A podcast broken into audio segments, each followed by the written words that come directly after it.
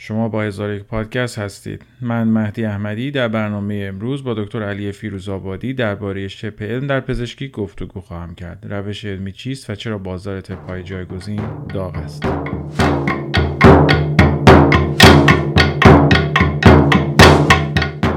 اگر من و شما اختلاف داشته باشیم در مورد اینکه شما رژیم بگیری و بعد بعد از پنج ماه بیای به من بگی به نظرت لاغر شدم من بگم نه نشدی. و شما بگی من به نظرم لاغر شدم.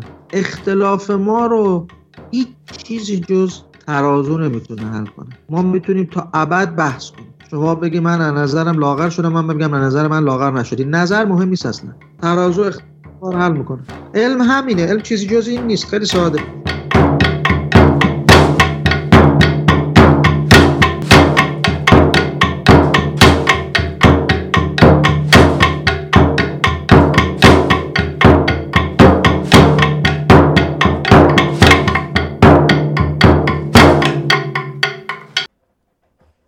سلام دکتر. فیروز آبادی. برنامه دوم هستیم. خوش اومدید به برنامه. قربان شما. سلام می‌کنم به شما و همه کسانی که این پادکست پادکست رو گوش می‌کنن و امیدوارم بتونیم در ادامه صحبت هامون جنبه های علم و شبه علم رو به شکلی که ملموس باشه و قابل درک باشه برای همگان عرضه بکنیم و این مطلب مهم رو بتونیم یه جورایی به جامعه ببریم که بتونه دستاوردی داشته باشه که بتونن مهره های ارزشمند رو از خرمهره های رنگین و جذاب تفکیک کنن خب من یه مرور اگه بکنم ما تو برنامه اول در مورد علم و شبه علم یه مقدار صحبت کردیم درباره پزشکی جدید روش های علمی اینکه علم کند هست برای اینکه باید مطمئن باشه و دست به آزمایش می‌ذاره و صحت خودش رو میسنجه و اگه اشتباهی کرده باید گزارش بده حتی اشتباهاتش رو و راه های جدید رو پیشنهاد کنه. شده این که یه موقع فکر کنه ماسک میشه نزد ولی بعدا به نتیجه برسه که ماسک باید زد علم همیشه می‌تونه حرفش رو عوض کنه. و بعد در مورد رقبای اون صحبت کردیم شبه معمولا ادعای معجزه آسا دارن یعنی ادعاشون بیش از حد بزرگه و اعتراف به اشتباهی هم معمولا نمی‌کنن. تو برنامه امروز که قسمت دوم از این سری سه قسمتی است قراره که بیشتر راجع به شبه علم صحبت بکنیم. من می‌خوام با این سوال شروع کنم برای که وارد بحث بشیم. اینه که آیا شما فکر می‌کنید اگر ابن سینا الان زنده بود در زمان ما آیا داشت با عناب و شود و زنجبیل کار می‌کرد یا اینکه استاد مثلا بیولوژی بود توی دانشگاه خیلی خوب توی ایران یا توی دنیا؟ سوال خوبیه. هر کدام از اون اندیشمندانی که در گذشته به پیشبرد علم در هر عرصه کمک کردن مثل ابن سینا مثل رازی مثل ابو ریحان بیرونی یا مشاهیر غیر ایرانی مثل بغرات اینها در حقیقت جزء اصحاب علم در زمانه خودشون بودن. و جالب که در حال جنگ با مصادیق شبه علم در زمانه خودشون بودن. به طور مثال ما در کارهای رازی اولین جرقه های استفاده از پزشکی مبتنی بر شواهد رو می‌بینیم یک سری در حقیقت آزمون هایی که می‌تونیم بگیم طلایه‌دار آزمون ها و کارآزمایی های بالینی امروزه بوده رو ما در کارهای رازی می‌بینیم. یا ابن سینا به همین ترتیب. تجربه در کارهای اونها نقش اساسی داشته و فاصله گرفتن از توجیهات ماورا و طبیعه زمانه خودشون و در پادکست گذاشتم اشاره کردم که به طور مثال بغرات اون طب بغراتی که پیشنهاد می‌کنه مزاج های چارگانه در حقیقت در برابر افرادی بود که بیماری ها رو به حلول ارواح خبیسه و اهریمن و عواملی خارج از اراده بشری ربط می‌دادند و با جادو جنبل های زمان خودشون سعی در درمان می‌کردن. بغرات در حقیقت نظم و نسق علمی داد به علم زمانه خودش به تجربیات زمانه خودش در جریان درمان بیماری ها و بدون شک هر کدام از اینها که در زمانه ما بودن سردمدار برداشت و درک علمی از پدیده ها بودن. من باز هم اجازه می‌خوام اینجا به خاطر اهمیت موضوع به تعریف ریچارد فاینمن از علم برگردم و رجوع بکنم که میگه علم عبارت از سیستم ذهنی هست که به ما کمک می‌کنه که خودمون رو فریب ندیم. و اشاره کردم که ذهن ما ذهن انسان ها آمادگی بیولوژیک می‌تونیم بگیم داره. برای اینکه الگو سازی بکنه. برای اینکه از چیزهایی که معنی ندارند معنی استخراج کنه یا معنی رو بار کنه روی پدیده هایی که ظاهرا بیمعنی چون این ارزش تکاملی داشته براش. بهتر بوده که صدای خشخش باد رو در لابلای بوته ها به پلنگ نسبت می‌داده که می‌خواد اون رو بدره تا اینکه بگه نه باد خبری نیست. اگر این الگو رو بار می‌کرده و به شکل مثبت ارزیابی می‌کرده و می‌گفته این معنی دارد معنیش پلنگی هست ممکنه من رو بدره این می‌تونسته بقا پیدا بکنه. کما اینکه امروزه هم این بهتره که از نظر تکاملی ما بگیم که با ماسک زدن کسی ضرر نخواهد کرد. اما بدون ماسک ممکنه خیلی ضررها بکنی. پس این روند الگوسازی باعث میشه که انسان بیاد و جنبه های بیمعنا رو که در ظاهر اهمیتی هم ندارند به عنوان الگو الگوهای معنیدار در ذهنش تعبیر بکنه. یک در حقیقت آمادگی تکاملی داره که خودش رو فریب بده.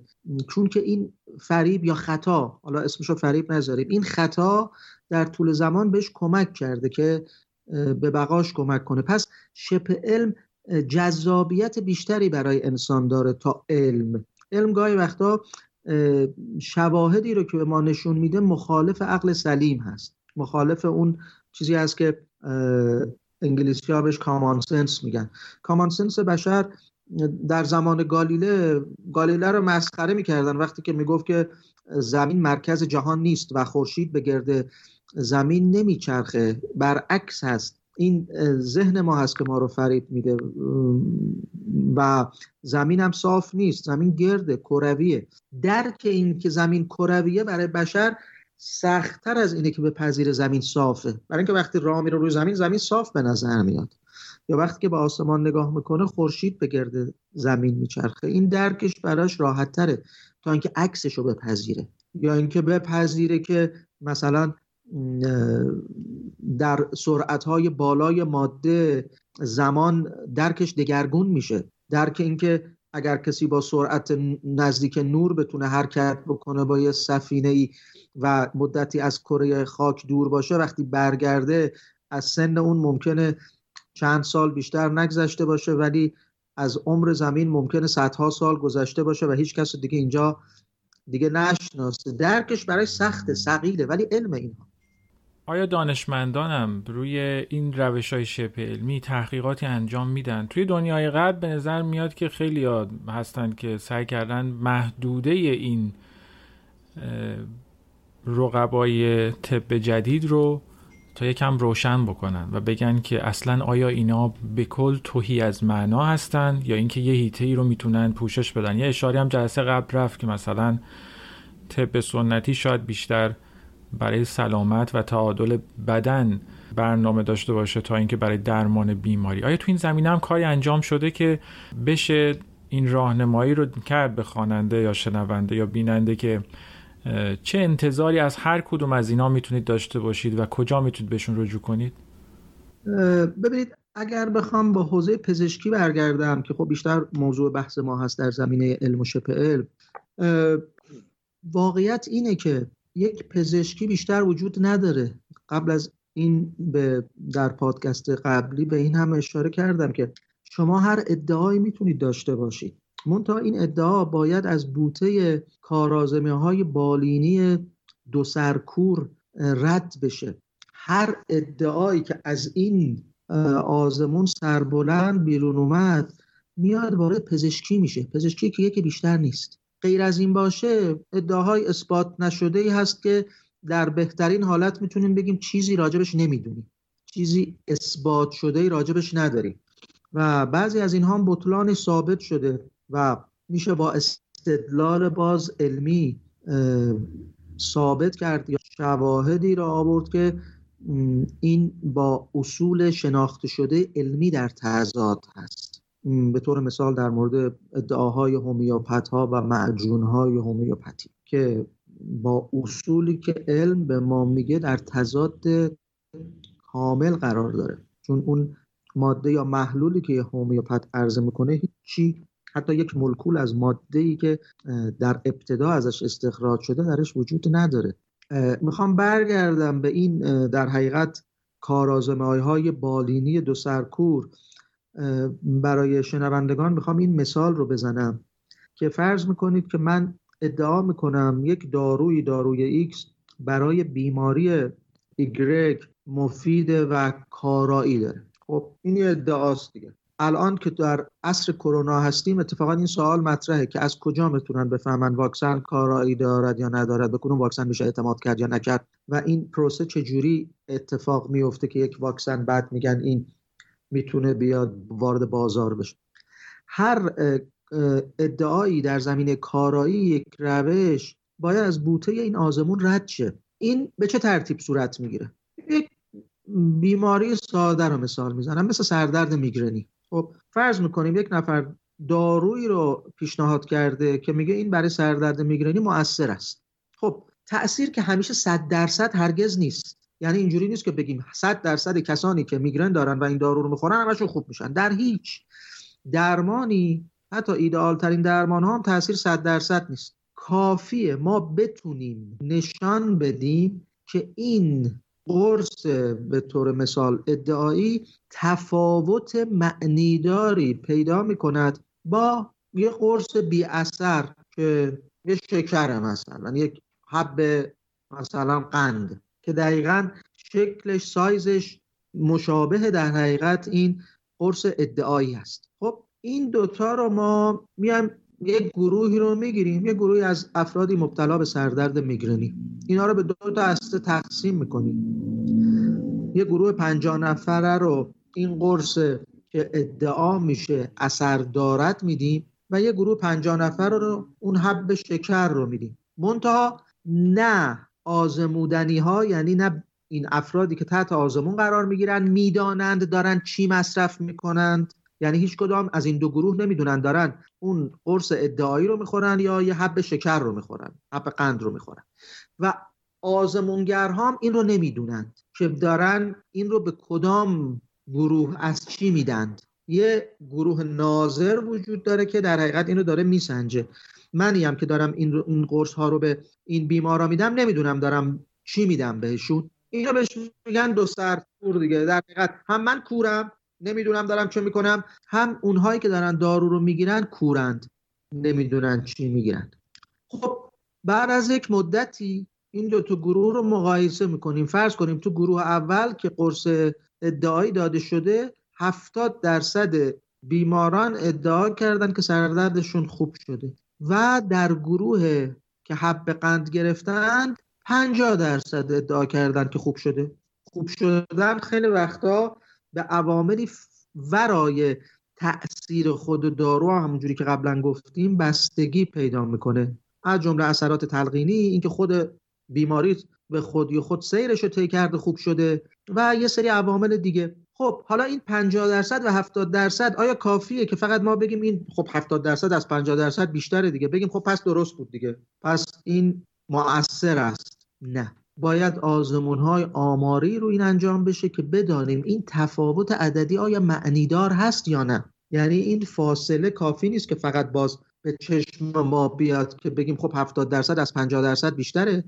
و پس این دلیل بر این هست که این ماده می‌تواند مؤثر باشد در سردرد میگیرنی آزمون های آماری باید به ما بگن تفاوت این معنیدار هست یا چه بسا گاهی وقتا تفاوتی وجود دارد ولی این تفاوت از نظر ریاضی معنیدار نیست. نتیجه این هست که این ماده فرقی با حب قند نداره در کاهش سردردهای میگرنی.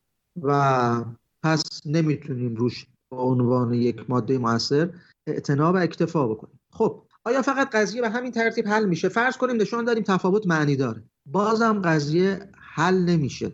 این فقط یک مطالعه است. یک دانه مطالعه در ارتباط با یک ماده ادعایی. باید صدها مطالعه شبیه به این در شرایط کنترل شده با انتخاب مناسب افراد یعنی این دیگه جزئیاتی است که من اینجا بهش اشاره نمی کنم اون دو گروهی که مقایسه میشن از نظر انتخاب باید دو گروه همگن باشن. و صدها مطالعه از این دست انجام بشه و بعد مطالعات گسترده تری که اصطلاحا توی زبان انگلیسی بهش میگن مطالعات متانالیز یا در حقیقت مرور سازمان یافته سیستماتیک ریویو باید در مورد اینها انجام بشه. یعنی تمام اینها رو بریزن رو یک کاسه بکنند و داده های حاصل از تمام این مطالعات رو جمع بکنند. نهایتا به این نتیجه برسند که این ماده آیا مؤثر هست یا نیست. به طور مثال مثلا میگن توی ده درصد از مطالعات این قرص بازدهی که نشون داده تفاوت معنیدار حالا مرزی داشته. توی سی درصد از مطالعات تفاوت مرزی قابل مشاهده داشته قابل توجهی داشته. توی 40 درصد از مطالعات تفاوت آنچنانی نشان نداده. پس در مجموع یک نتیجه می‌گیرند. چه بسا که بعضی از مطالعات اولیه به نفع تأثیر پذیری یک روش هست یا یک دارو هست ولی مطالعات دقیقتری که انجام میشه می‌بینن که نه این خوشبینی اولیه به خاطر ضعف مطالعات بوده در ابتدا. حالا در مورد کرونا اگرتون باشه چند تا مورد دارویی پیش اومد که اول مطرح شدن شاید اینا کارو بهتر می‌کنن. رمدسیور بود. ولی بعد بله. گفتن که معلوم نیست واقعا که این دوباره آزمایش رو تکرار کردن که تا چه حد تاثیرگذار باشه. و البته حالا یه مقدارم به فضای رسانه‌ای هم برمیگرده. اینکه مردم چجوری علم رو ببینن. شاید این بخشی از سردرگمی هم به این دلیل باشه که اخبارای علمی هم که مطرح میشه سردرگم کننده هستن. مثلا من یادم میاد اخبار علمی فهم. یک جنبه دیگه هم هست که بعضی وقتا بشر در یک وضعیت اضطراری قرار می‌گیره. و ببینید این فرایندی که من براتون در حقیقت رسم کردم یک فرایند وقتگیرش سالها طول بکشه تا تأثیر پذیری یک دارو نشان داده بشه به شکل دقیق خودش. ولی الان مثلا در مورد واکسن کرونا ما می‌بینیم که مجوز استراری داده میشه برای استفاده. این نشون دهنده اینه که این واکسن ها از این مراحل رد نشده به شکل کامل وافی و کافی. ولی چون که نیازی به واکسن در این مرحله چربش داره با اینکه برای اینکه ما صبر بکنیم تا اینکه بخوایم یک واکسن کامل رد شده از تمام این آزمون ها رو در دسترس داشته باشیم مجوز شاید ده سال دیگه 15 سال دیگه همه اینا وقتی از قربال این آزمون ها رد شدن بشه قضاوت بهتری در مورد افیکیسی بازدهی و تأثیر پذیری این واکسن ها در مقایسه با همدیگه داشت. ولی الان بشر چاره جزی نداره که بر اساس شواهد اولیه از این واکسن ها استفاده کنه به این امیدی که شاید به نتیجه برسه. چیزی که می‌خواستم بگم دکتر این بود که یه مقدار تو شکلگیری این وضعیت به نظر من خود دانشمندا هم مقصر هستن. اینو از این جهت میگم چون من خودم مقاله علمی می نویسم می‌دونم که وقتی شما می‌خواد یه تیتر انتخاب کنید برای مقاله معمولا یک تیتری که بیش از اون چیزی که در اون مقاله اتفاق میفته رو ارائه می‌دید که دیده بشه. و بعد این میره تو رسانه. میاد مثلا اخبار علمی تلویزیون یه روز اعلام می‌کنن که دانشمندان فلان کشور به این نتیجه رسیدن که خوردن چایی مثلا باعث فلان اتفاق خوب میشه. پس فردا همون اخبار میاد میگه که دانشمندان حالا معلوم نیست دانشمندان کیان کدوم دانشگاه هستن دقیقا. آزمایش کردن روی چایی و معلوم شده که این برای فلان چیز بد میشه. و بعد یه مخاطبی که با روش علمی آشنا نیست به مرور زمان مواجه میشه با یک سری تیترهای زد و نقیز که اینا هر روز یه چیزی میگن. یه روز میگن اینو بخورید یه روز میگن نه. یه روز میگن مثلا کره حیوانی خوبه یه روز میگن مزر یه مقدار فضای رسانه ای که حالا بخشیش برمیگرده به اینکه مثلا کلا رسانه چه روزنامه چه تلویزیون علاقه داره به اینکه اخبار رو بیش از حد ساده سازی کنه. یه بخشم تیترایی که خود اون محققا می‌ذارن اونم یه بخشی از این بیاعتمادی رو ایجاد می‌کنه. حداقل من به گوشم زیاد خورده که میگن مثلا هر روز میگن یه کاری بکن. بخشی از این که شما برشمردید بله برمیگرده به ژورنالیسم رسانه‌ای و گاهی وقتا ژورنالیسم زرد که پشتش گاهی وقتا منافع اقتصادی بعضی از کارتل ها و شرکت های هم هستن که از این قبل سودی می‌برن. به طور مثال الان در زمینه بعضی از جنبه های شبه علمی مثل هومیوپاتی یا اکوپانچر اینا اقتصادهای میلیاردی هستند پس به این راحتی قرار نیست که از بین برن و از بین هم نمیرن. چون که پشتش سوداوری نهفته من دو تا دوست اینجا آمریکایی داشتم که تقریبا یک ماه پیش باشون حرف می‌زدم اینا گفتن که ما واکسینه شدیم. و من پرسیدم چجوری واکسینه شدید؟ گفت که رفتیم پیش یه دکتر هومیوپت و ما یه قطره داده و این قطره رو هم خوردیم. یعنی همجور زبانی. و کاملا باور داشت که مقابل کرونا واکسینه شده. خب قطر شبه علم هم در همینه در خیلی از موارد. که به فرد اطمینان کاذب میده. خطرناکه به این علت که اون خب این افراد می‌تونن در معرض خیلی از بیماری ها قرار بگیرن می‌تونه احتیاط نکنه با این امید که واکسینه شده. یک بخشش به این مربوطه یک بخش هم به ماهیت علم برمیگرده که همونجور که قبلا هم اشاره کردم در بطن علم عدم قطیت و ابهام نهفته است و بشر چون تحمل باز ابهام رو نداره دنبال جوابهای قطعی که خیالش راحت بکنه. پس شبه علم براش جذابیت بیشتری داره و عصبانی میشه از اینکه به قول شما هر روز یه چیزی میگن. خب این ماهیت علمه. علم مدام خودش رو می‌تونه نقض بکنه. امروز این نتیجه رو تحت یک سری آزمون ها بهش رسیده. بعد این آزمون ها به شکل دقیق تری انجام میشه. بعد می‌بینن خب اون خوشبینی های اولیه زیادی بوده و تکمیل میشه. علم مرتب خودش رو کامل می‌کنه و مرتب خودش رو زیر سوال می‌بره. یک جنبه داینامیک و پویا حاکمه بر روند علم که خب بشر دنبال جوابی هست که خیالش راحت کنه و در زمینه کرونا باز این رو به عینه دیدیم و می‌بینیم. جوابهای قطعی که از طرف اصحاب شبه علم داده میشه برای بعضی از آدم ها جذابیت بیشتری داره تا عدم قطعیت علمی که بگه هنوز واکسن مناسبی تا همین چند ماه پیش می‌گفتن هنوز نیومده هنوز باید صبر کرد هنوز داروی موثری نداریم برای غلبه بر کرونا. در حالی که اصحاب شبه علم خیلی راحت همین چیزی که شما مثال زدید و یا توی مملکت خودمون در زمینه بسیاری از معجون هایی که گفتن این درمان قطعی کرونا هست. و خیلی از درمان های قطعی دیگه درمان قطعی مثلا فشار خون درمان قطعی شب ادراری درمان قطعی چاقی درمان قطعی اعتیاد. شما کافی یکی از این کانال های ماهواره رو باز کنید از این درمان های قطعی شما زیاد می‌بینید ادعاها. و ادعاهایی که گاهی وقتا وقتی که آدم به عقل خودش رجوع کنه حتی خندهدار و مسحکه چطور میشه؟ در عرض مثلا سه ماه قد یک فردی رو مثلا ده سانت بالا برد. و رو میدن دیگه.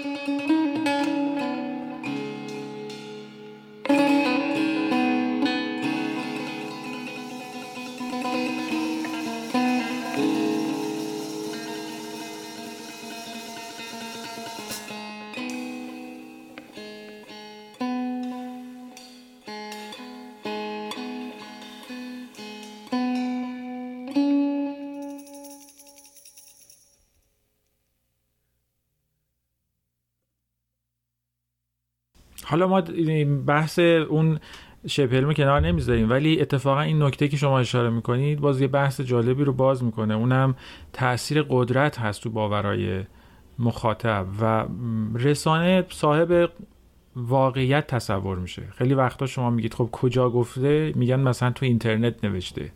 یعنی تو اینترنت نوشته خودش به معنی اینی که اصلا این تایید شده است ولی اصلا تو اینترنت نمی‌رفت. و این که چیزی که میگه تو ماهواره تبلیغ میشه خیلی به خودشون میگن مگه میشه مثلا این اتفاق نیفته بعد تو ماهواره تعریف تبلیغش انجام بشه؟ حتما اتفاق میفته. این اینجا باز دوباره مقدار عوامل روانی هم وارد می‌کنه که اون کسایی که به قول شما پولشون توی این هست و توی این کار business های بزرگی دارن با تبلیغات ماهیگیری می‌کنن. کما اینکه الان تنها چیزی که آمار مرگومی رو کم کرد شروع استفاده از واکسن بود. یعنی الان توی کشورهایی که دارن واکسن رو زیاد استفاده می‌کنن مثل انگلستان که زیاد تزریق داشته یا توی آمریکا که زیاد داشتن علیرغم تمام این ادعای این گروه ها که اینجا هم وجود داشت ولی از زمانی که شروع کردن به استفاده واکسن هست که یه تغییر معنادار توی تعداد تلفات اتفاق افتاده و تلفات داره کم میشه. ولی با این حال بازم وقتی که این تبلیغات میان توی رسانه برای مردم انگار اینا تبدیل میشن به مرجع. و این رو به عنوانی که توی اینترنت گفته یا توی ماهواره گفته براش پول خرج می‌کنن.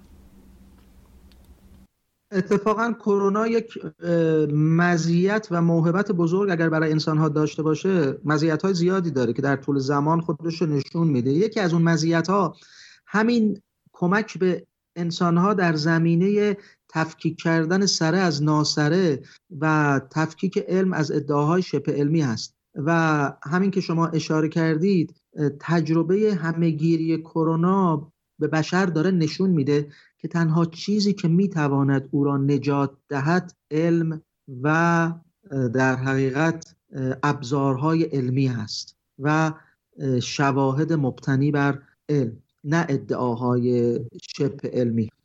و این در حقیقت دیگه جلو چشم انسان هاست. چیزی که می‌تونه جلو این همهگیری رو بگیره و مبارزه بکنه جز این دستاوردهای علمی نیست. اما باز هم بشر جا برای انکار برای خودش باقی می‌ذاره. کما اینکه ما کاملا این تجربه مثبت واکسیناسیون در زمینه جنبه های دیگر رو در طول تاریخ داریم دیگه. زمانی بشر آبله خیلی ها رو کور می‌کرد. پدر بزرگ های ما یادشونه کسانی رو که یک چشمشون رو مثلا در اثر آبله از دست دادن. نسل جدید اصلا نمی‌دونه آبله چیه. چرا؟ برای اینکه واکسینه شدن. فلج اطفال. ریشکن شد یا فلج اطفال. اما هنوز مثلا در بعضی از نقاط دنیا مثل مثلا افغانستان این ترویج دهندگان واکسن رو نیروهای سازمان ملل رو به خاطر اینکه دارن واکسن رو ترویج می‌کنن به رگبار میبندن. برای که میگن اینها مثلا می‌خوان بیان مردم ما رو عقیم کنن بیان بیمارشون بکنند. یا در زمینه کرونا که حالا این واکسن میکروچیپ توش کار می‌گذارن مردم رو کنترل می‌کنن. و این ادعاها در حقیقت یعنی علم به این آسونی از میدان به در نمیره. همیشه جا برای این ادعاها رو باز می‌ذاره و اون بذر خودشو در اذهان آماده ای که به واسطه اون جنبه هایی که اشاره کردیم که ریشه حتی در بیولوژی انسان هم داره میکاره. کار علم سخته. کار علم مرتب آموزش دادن مرتب آگاهی دادن در حقیقت برای ترویج علم بشر باید انرژی صرف کنه. در صورتی که شبه علم بدون انرژی کار خودش رو می‌کنه. دقیقا مثل مثال بزنم. مثل یک باقی که شما اگه ولش کنید هرزگیاه ها خود به خود رو، رویش پیدا می‌کنن تو این باغ. ولی اگر بخوای باغ و گل کاری کنی باید انرژی صرف کنی. علم در حقیقت شبیه گلکاری این باغه. وگرنه باغ رهاش کنی هرزگیاه ها درش رشد می‌کنن. رشد شبه علم در حقیقت شبیه همین هرزگیاه ها هست که خود به خود اتفاق میفته ولی علم باید از خودش مایه بذاره انرژی صرف کنه. شما قبلا اشاره کردید در مورد اینکه بعضی از ذهنها به همه چیز معنا میدن و بعد انقدر دیگه این کار رو زیاد می‌کنن که حتی به چیزی که معنا نداره هم شروع می‌کنن معنا دادن. یعنی از هر نشانی از هر حرکتی وزش بادی یا ترکی روی دیوار اینا یک معنا استخراج می‌کنن. ما بعضی وقتا می‌بینیم که اینجور آدما آدمای خیلی خلاقی هستن واقعا. یعنی طرف تبدیل میشه به یه نویسنده خوب یا به یه شاعر خوب و یه تجربه هنری خلق می‌کنه یا به نقاش خوب تبدیل میشه. این فاصله این تخیلی که می‌تونه تبدیل بشه به امر هنری و اون تخیلی که مفیده و به اون تخیلی که مضره و بعد تبدیل میشه به اون خیالات وهمگونه شبه علمی رو چجوری میشه اصلا تفکیک کرد که علم نیاد به آدما بگه تخیل نکنید imagination تون رو بکشید. چجوری از اون imagination رو درست باهاش ارتباط برقرار کنید؟ که حس می‌کنم بعضی از نویسنده های خلاق وقتی که توی ژانرهای علمی تخیلی می نویسن اگر که بدونن دارن چی کار می‌کنن می‌تونن یه اثر خوندنی مثل هری پاتر یا مثل ارباب حلقا خلق بکنن. ولی اگه همون ذهنیت یه دفعه وارد کار با دارو شد و اون رو در جهان و نویسندگی و هنری خودش در نظر نگرفت و اومد یا آوردش توی دنیای که بیشتر ابجکتیو هست و دنیای علمی هست می‌تونه باعث همین خرافه های درمانی بشه. تونه اینا رو یا تبدیل کنه به یه واقعیت عینی از یک داستان تخیلی. اشاره خوبی کردی. ببین خلاقیت های نویسنده ها خلاقیت های انسان های هنرمند خیلی وقتا الهام بخش دانشمندا بوده. پروژه جنگ ستارگان جرقش از ذهنیات یک فرد اسکیزوفرن بلند شد. یعنی این ایده رو اون مطرح کرد. در این حالی که خودش به واسطه بیماری که داشت ممکن بود از اهمیت ایدهش آگاهی نداشته باشه. ولی تصویر و تصوری که خلق کرد از این جنبه الهام بخش دانشمندا شد. یا می‌تونیم به یک نویسنده بسیار خلاق مثل ژول اشاره کنیم که قبل از اینکه اصلا بشر بخواد به کره ماه بره قبل از اینکه بشر بخواد زیر دریا بره زیر دریایی اختراع بشه همه اینا رو در آثار خودش در داستانهای خودش آورده و خب خلاقیتش رو تا اونجا پروبال داده که در بعضی از موارد خب مثلا توی یکی از کتاباش بشر به زیر زمین هم مثلا سفر می‌کنه اونجا خیلی چیزها می‌بینه دایناسور می‌بینه یک جهان دیگه می‌بینه. خب بعضی از اینا رو علم محک زد خب فقط به شکل یک سری ایده های تخیلی دیگه رد شده. ما امروز می‌دونیم زیر زمین چیزی وجود نداره فقط ماده مذاب می‌بینیم. ولی خب پدیده زیر دریایی که در خلاقیت ژولبر انکاس پیدا کرد الان یک واقعیت پیش پا افتاده است برای بشر. یا سفر به ما از طریق لوله توپ دیگه اتفاق نیفتاد اونجوری که ژول تو کتاباش نوشته. ولی خب این تحقق پیدا کرده. یک جنبه در حقیقت عملی شده. منظور اینه که افکار خامی هستند افکار خام حاصل از اذهان خلاقی هستند که باز این افکار خام باید بیاد توی علم تراش بخوره. در حقیقت ذهن افراد خلاق مثل سنگ معدن الماسی است که این الان خامه. با گلولای و با چیزهای بیارزش قاطیه. ولی خود علم میاد اینو چیکار می‌کنه؟ اینو تفکیک می‌کنه تراش میده و بدل به یک گوهر ارزشمند می‌کنه.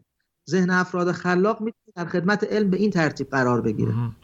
این نکته خیلی مهم و جالبیه. پس شما به عنوان کسی که روان پزشک هستید وقتی از علم حرف می‌زنید دشمنی با عالم خیال ندارید. یعنی اون عالم خیال رو دارید در مورد این صحبت می‌کنید که کجا میشه درست ازش استفاده کرد و کجا باعث خرابی بیشتر میشه. دقیقا. چون خیلی وقتا این تصور هست که باورهای علمی ضد خیال هستن. یعنی خیال رو می‌کشن و خیال رو ضعیف می‌کنن. در که خیلی دانشمندای بزرگ اونا آدمایی بودن که تخیلات پیچیده ای داشتن. علم مطمئنا این مطلق نیست دیگه. مطمئنا همچنان که بشر پیش میره جلو میره.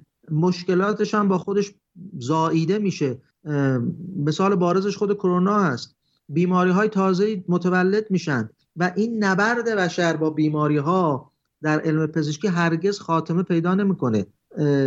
و هیچ امر مطلقی رو ما نمی‌تونیم ادعا بکنیم که علم یک زمانی می‌تونه برای تمام بیماری ها و تمام اختلالات و تمام مشکلات راه حلی پیدا کند. یک امر نسبیه. اما مسئله اینه که بشر رو به جلو رو به پیشرفته. علم پزشکی در طول تنها 100 صد خورده سال پیشرفت خودش امید به زندگی رو از حدود 40 50 سال الان رسونده به 80 90 سال و تا سی 40 سال آینده امید به زندگی بشر نزدیک 120 سال می‌رسه پیش بینی که میشه. این فقط به مدد علم انجام شده و الا اگر ما می‌خواستیم منتظر تاثیر ادعاهای شبه علمی بمونیم. این ادعاها 60 سال پیش هم بوده 70 سال پیش هم بوده ولی متوسط عمر بشر انقدر نبوده. پس می‌تونیم نتیجه بگیریم که سلامتی ما ارتقا بهداشت ما طول عمر بشر وابسته به پیشرفت های علمی بوده. در عین حال مشکلات تازه هم خلق میشه. قبلا افراد قبل از رسیدن به سنی که دچار زوال عقل بشن میمردن. قبل از اینکه دچار مشکلات ازولانی اسکلتی بشن میمردن. ناتوانی حاصل از پیری. خیلی از آدم ها اصلا نمیدیدنش. ولی الان بشر دچار مشکلات مرتبط با اختلالات سنین پیری هست. درمانی هنوز برای آلزایمر نداره. درمانی برای زوال عقل نداره. درمانی برای ناتوانی های ازولانی اسکلتی حاصل از پیری نداره. بیماری قلبی عروقی که در سنین بالا و بشر دچارش میشه بشر رو به چالش می‌کشه. اینا هیچ کدامش نبودن قبلا. برعکس بشر با بیماری عفونی دست و پنجه نرم می‌کرد بیشتر. بیماری عفونی قدیمی. الان به واسطه خیلی کارهایی که کرده خرابکاریهایی که در محیط زیست کرده کارهای ضد علمی که کرده با بیماری های عفونی نوپدید روبرو شده. از جمله خود کرونا طلاییدارش ایدز بود. آنفلوانزاهای مختلف خوکی و پرندگان و اینهایی که هنوز هم هستند ابولا زیکا اینها مشکلات جدیدی هست که پزشکی باش روبروه. پس چالش پزشکی با بیماری ها هرگز تمامی نداره و این فرایند داینامیک و پویا تا زمانی که بشر رو کره خاک هست همچنان وجود داره. یک سری بیماریان بودن که یک سری بیماریان بودن بله. که ما اصلا چیزی راجبشون نمی‌دونستیم. مثل سرطان ها مثلا می‌گفتن طرف دل درد گرفت مرد. ولی دیگه کسی نمی‌دونست که درش چی میگذره. ولی ما الان یکی از دلایلی که شاید گزارش در مورد سرطان تو زندگی الان بیشتر داریم برای اینه که میشناسیمش. چون قبلا به صورت نهفته اتفاق میفته و کسی نمی‌دونست اون داخل چی شده هستن فقط متوجه درد می‌شدن و اینکه فردی از دنیا میره.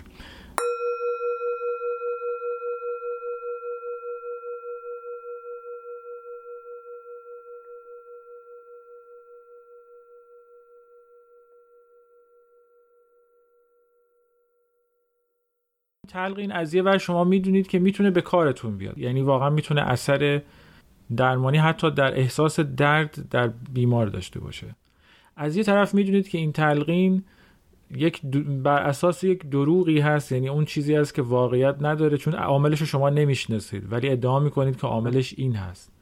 اینجا بله. اینجا علم طرف واقعیت رو می‌گیره و اینکه ببینید مهم اینه که من بدانم چه می‌کنم. خب ببینید یک مریضی که تازه از عمل جراحی اومده و شب اول بعد از جراحی رو در بیمارستان میگذرونه ممکنه از درد شدید شکایت بکنه و دوز مورفینش هم دریافت کرده باشه و به خاطر خودش هم که شده باشه به نفش نباشه که بیشتر مورفین دریافت کنه. پرستار ممکنه یک آمپول آب مقطر بهش بزنه و بهش بگه که این مورفین بهت زدم. این می‌داند دارد چه می‌کند. از این استفاده می‌کنه به نفع خود بیمار در جهت تخفیف مشکلش تخفیف دردش.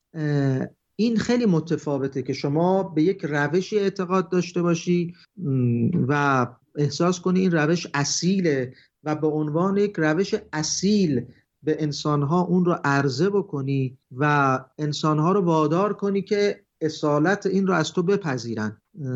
در این حال که اصالتی وجود نداره. چیزی جز تلقین نیست یا عوامل دیگه ای که ربطی به اون ادعاها نداره. وقتی این جنبه رو گفتید من یاد این قضیه انداخت که در بسیاری از مطالعات نشان داده شده که قرص های سبز اثر ضد استراب بیشتری دارن.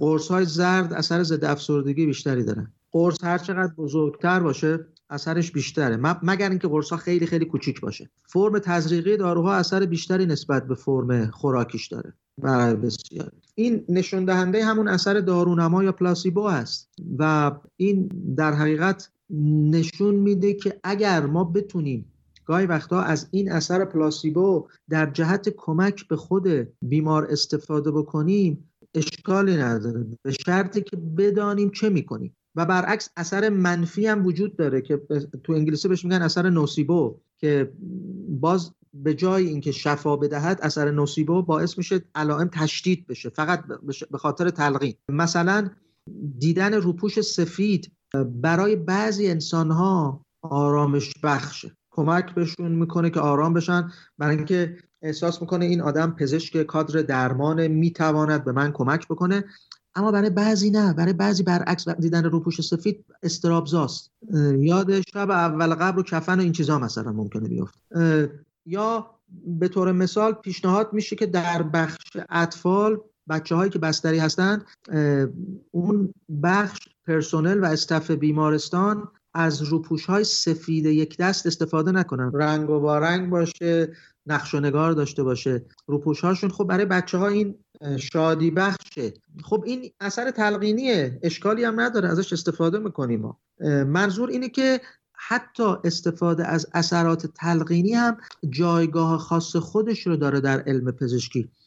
و به طور مثال خود هیپنوز هیپنوتیزم بخشی از کار درمانی روانپزشکی هست در بعضی از بیماری ها ازش استفاده میشه از اثر تلقینیش استفاده میشه. منتها ما می‌دونیم چه می‌کنیم. در صورتی که همون کار رو ممکنه جادوگر قبیله هم بکنه یه فالگیر هم بکنه. همین اثر هیپنوتیزمی رو اعمال بکنه بر روی اون فرد و نتیجه که میده نتیجه شفابخشی هم باشه. منتها وقتی پیش من میاد من میگم به واسطه هیپنوتیزم علائم بیماری تو بهتر کردن و مکانیسمش هم براش توضیح میدم ولی اون جادوگر قبیله میگه جن تو گرفتن. و در یک معادله دو سویه در حقیقت بین الازهانی یک توافق دو طرفه صورت می‌گیره که درمانگر اعتقاد پیدا می‌کند که جن دارد می‌گیرد. بیمار هم اعتقاد پیدا می‌کند که چی؟ جنشو دارن می‌گیرن. پس چی خلق میشه یک حقیقت دو... یک حقیقتی خلق میشه اینجا بین دو طرف. این حقیقت برای دو طرف معتبره و اثر می‌کنه. ولی آیا واقعیت چنینه؟ نه نیست.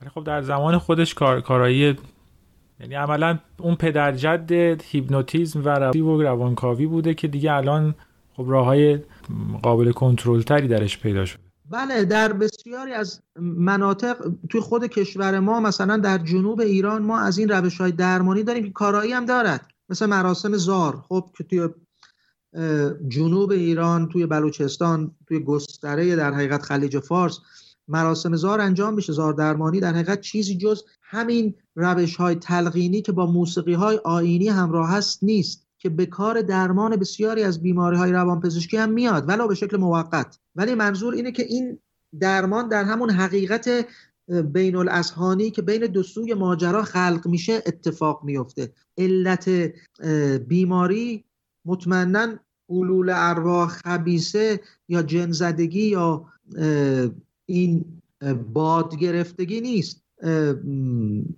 و درمان از طریق اون بیرون کشیدن این ارواح خبیسه انجام نمیشه.